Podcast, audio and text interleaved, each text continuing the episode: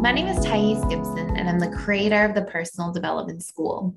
This is your daily breakthrough video. And in this video, I want to talk to you a little bit about the seven most likely reasons fearful avoidants will get burnt out.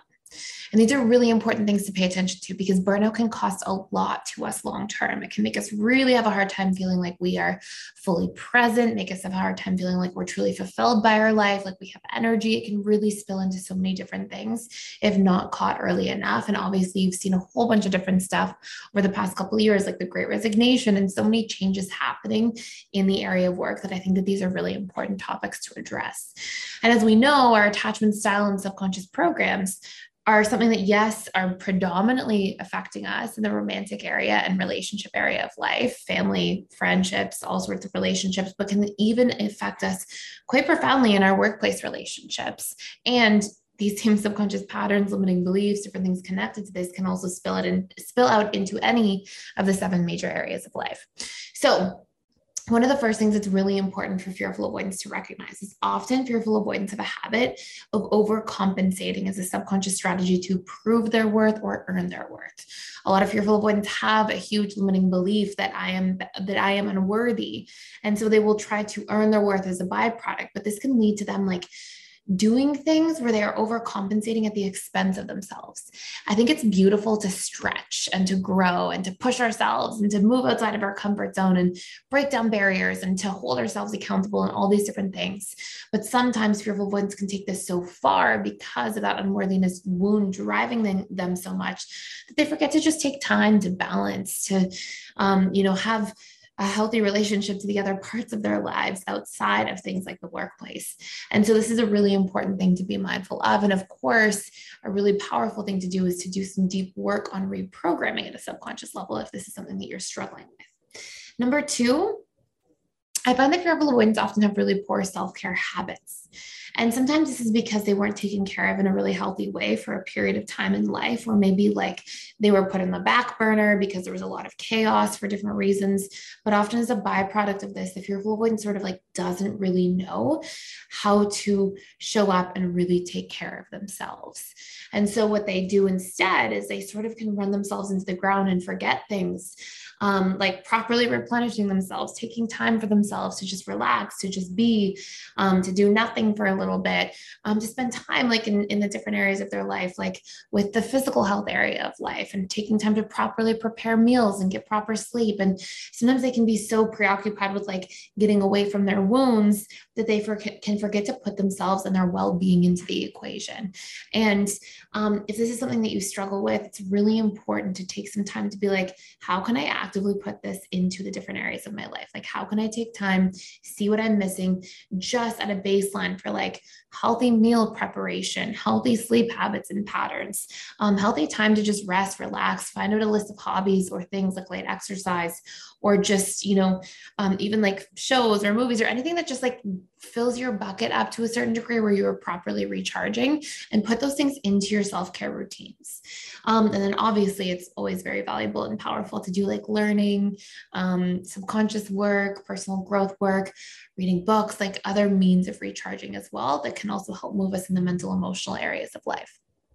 Number three, a really important thing to pay attention to is if you're avoidant is the degree of self-criticism that can show up for you.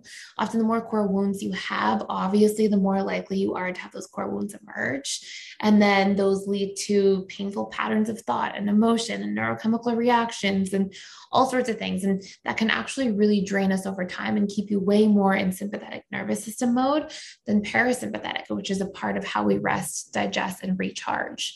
So, really important to keep that in mind and also to do that reprogramming so you don't have these wounds sort of like infiltrating into your workplace and your life. And if you want to do a deeper dive into like doing deep reprogramming work on core wounds that are affecting you at work, or even doing deep work on burnout in general, you can check out our burnout course um, that we have coming out this month that will dive into all this stuff at a subconscious level really deeply. And also the emotional mastery and reprogramming and belief reprogramming course that will help you really understand how to um, isolate isolate, find your specific core beliefs, and then do deep reprogramming work around them. And you can check these things out for seven days for free by clicking the link in the description box below. And when you go into your dashboard, just type in emotional mastery or burnout, and you'll see those courses come up. The next thing you can really take a look at it's important to recognize as a fearful avoidance how easy it is for you to get into perfectionism and how easy it is oftentimes if you had to walk on eggshells growing up or things like that where sometimes with things that are meaningful to you or tasks at work you can put so much pressure on yourself and put so many expectations on yourself that you sort of get into this perfectionism dynamic which can take you out of like being present, being in flow, allowing yourself to feel comfortable knowing that sometimes I will make mistakes and I can learn from them. And I can put this added pressure and stress and sort of gloom and doom over life. Um, especially if you're carrying around a lot of these different perfectionism wounds. We actually have a full course on perfectionism that you can check out for free for seven days as well, um, if that is any use to you. Um, so that's really important to address. And also, the fearful ones often will put their needs last um, you know, we we sort of see this with like being boundaryless, struggling with boundaries, um, which kind of go hand in hand here. We'll put these next two together. So being boundaryless and also putting your needs last. Putting your needs last sort of means like you may have things that fulfill you or that you need from work, but you keep deprioritizing these things as a strategy to like please others or to impress others or to feel like you're not bad or, you know, whatever core wound avoidance you're trying to go through by using those behaviors. Um, but then the boundarylessness is also like saying yes to things actively when you mean no, um, or not letting somebody know where you have a boundary or something makes you feel uncomfortable. And often both of these things will lead you to feel unseen, unheard, taken advantage of, and overall just frustrated in the workplace. And obviously feeling like your needs are not met. So, really important to pay attention to this as well. And then, last but not least, I think another really important thing to recognize here is how often um, fearful avoidants can feel triggered in the workplace and often carry resentment as a byproduct. And why it's so important for a fearful avoidant to practice and become adept at doing healthy communication and then literally being able to healthily communicate, work through problems, pain points, express different things that are showing up for you. Um, you know, feel comfortable sharing your opinion so that you don't create this space of resentment. I find as well that oftentimes because fearful avoidants have a lot of resentment towards like their authority figures in their childhood unless you do some of that inner work.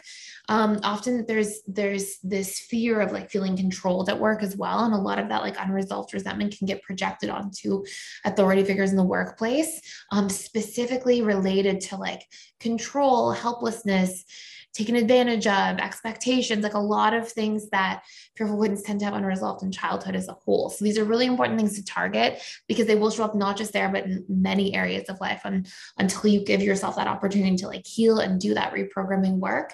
Um, but these are some really important things to check in on when it comes to burnout as a whole, being better with your boundaries, your needs, um, working through resentments, practicing communication, having better self-care habits, um, not moving so much from the place of trying to earn your worth in the world and releasing these patterns of perfectionism. So I hope this makes a lot of sense.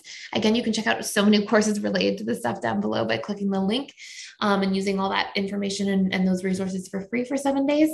And I hope you enjoy. Thank you for being here. Please like, share, and subscribe if you haven't already. And I will see you in the next video.